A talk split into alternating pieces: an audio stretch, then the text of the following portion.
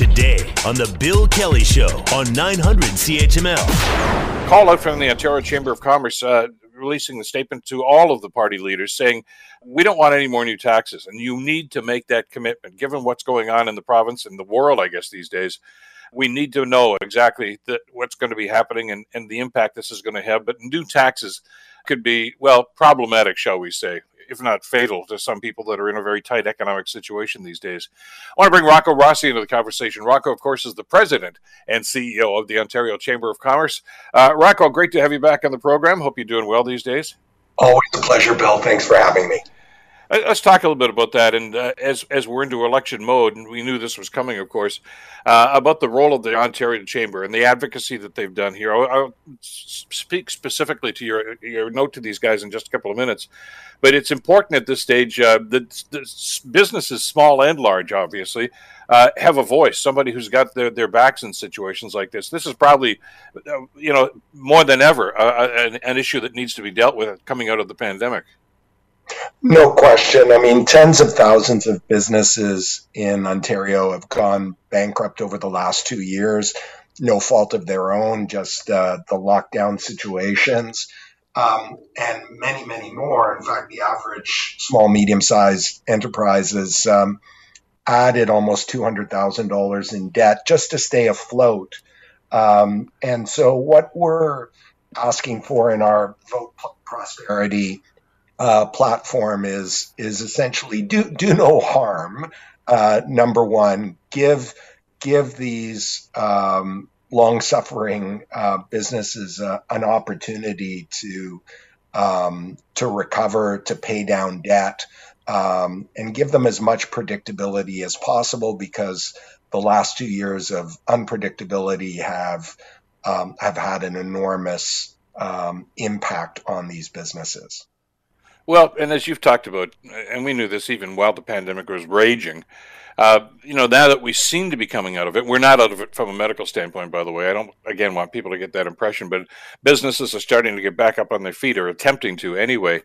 Uh, the last thing they do is, is, is to somebody to take them out at the knees once again, and uh, and we should also remember, of course, that as we're talking about the you know the livelihood of, of so many small business people, those taxes oftentimes filter down. So as consumers, we need to be concerned about this too. This this is going to have an impact on everybody, and uh, these guys are going to have to have, as you say, some consistency from the government so they can plan two, three years, four years, or five years ahead.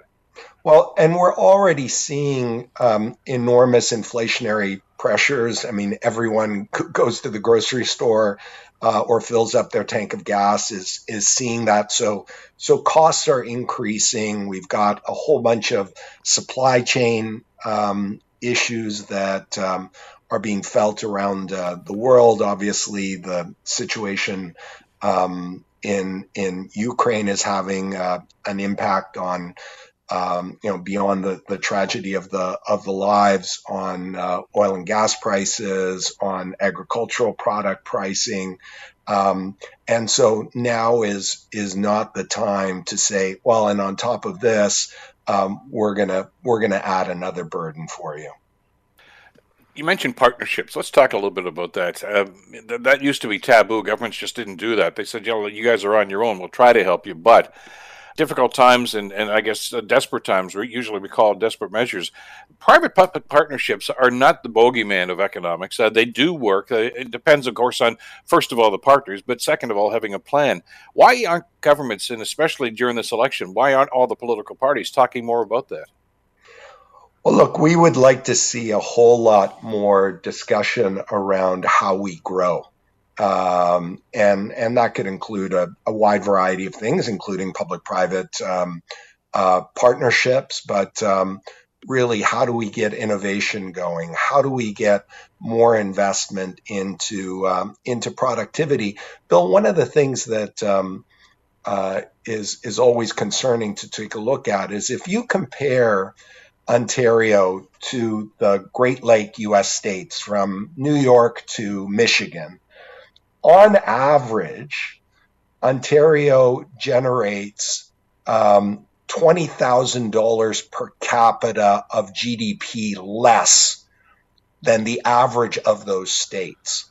Uh, and what that means is that's money that we don't have um, to tax to build um, opportunities to give people uh, more in the way of salaries, and that really comes down at the end of the day to to productivity and to ensuring that we're making and encouraging those kinds of of investments that will make us more and more competitive relative to the rest of the world. And yes, that's going to require partnerships. Um, and yes, we've we've seen some encouraging things on the auto front, but that's not the only sector that needs that kind of thinking. Is it obvious to to these guys? Because I know you're in dialogue with the, the, the, government on a constant basis at the Ontario Chamber uh, about some of these initiatives, and these a lot of these are not new ideas, but it's a good time to remind them. Are, are they cognizant of the fact, though, uh, Rocco, that small business especially are not going to be able to do this by themselves? They're going to have to get some help from the government.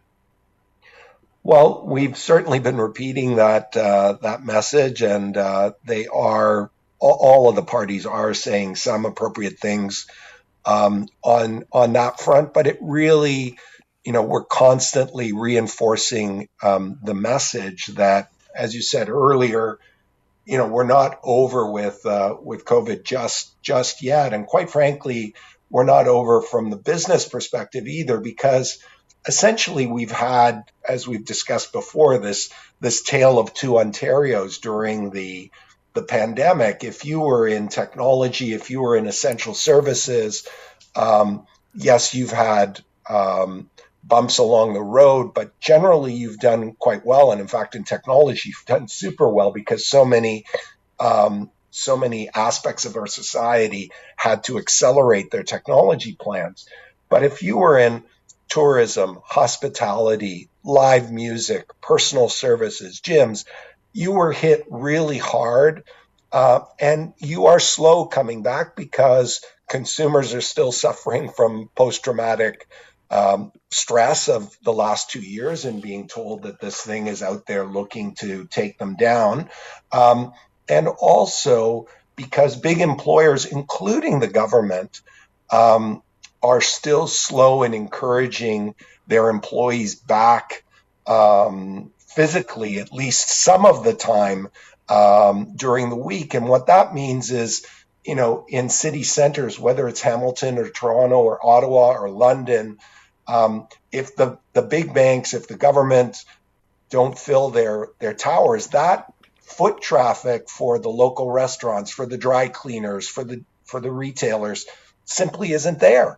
Um, and they can be legally allowed to be open, um, but if um, if the foot traffic isn't there, um, then they're not making money it's it's kind of a two pronged approach here, isn't it? Uh, clearly, you want businesses to start to not just th- you know survive, but to start to thrive again, and and that's not an unrealistic goal. I mean, it's not going to take the short period of time we thought it would, but it can happen.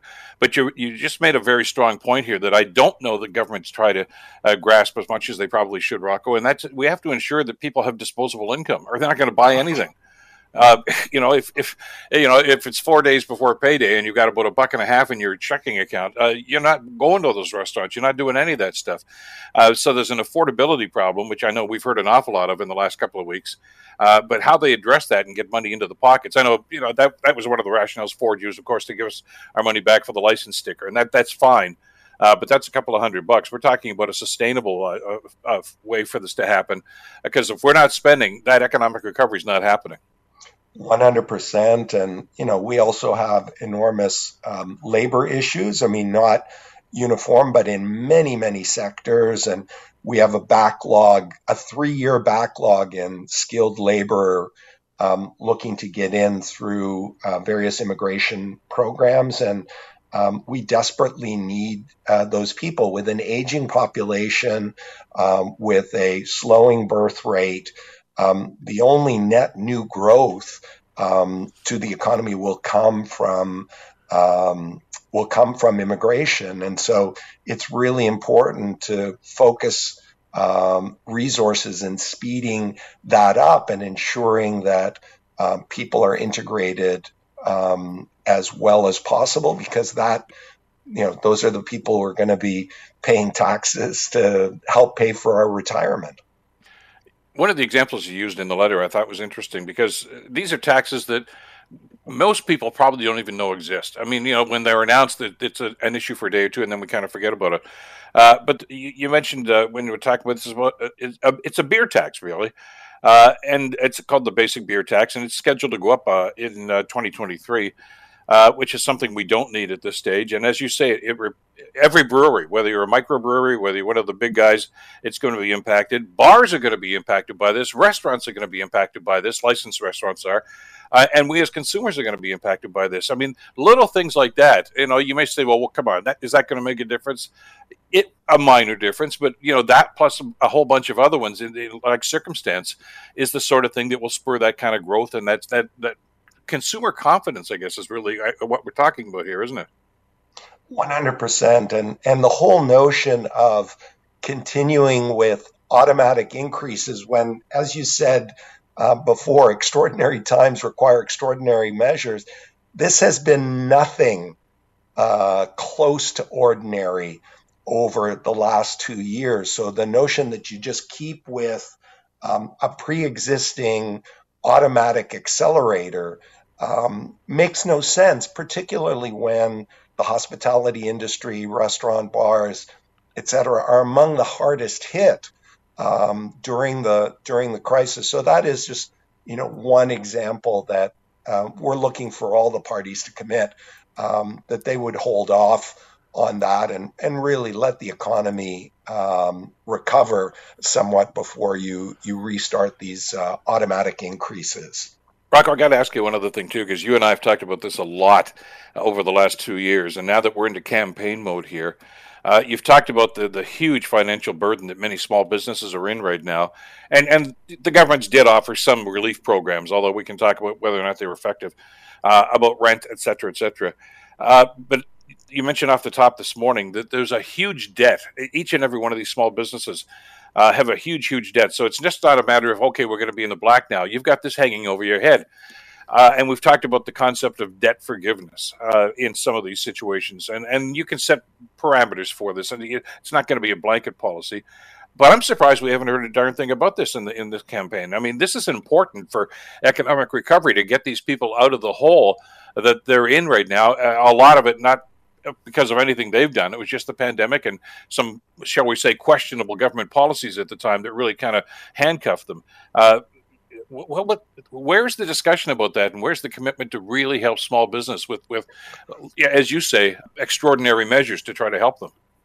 I think they're all hoping. All parties are hoping the the issue goes away, and it clearly won't because when those debts come due, either um, the government uh, writes down and and understand a bunch of that debt is to the government because they're yeah. deferred taxes um, there are things like the CEBA loan program, which is to the federal government, but nonetheless uh, a burden on many on many businesses. When that comes due, either some of it gets uh, written down, or a number more of these businesses simply won't be able to go forward. So you're right. There should be a discussion.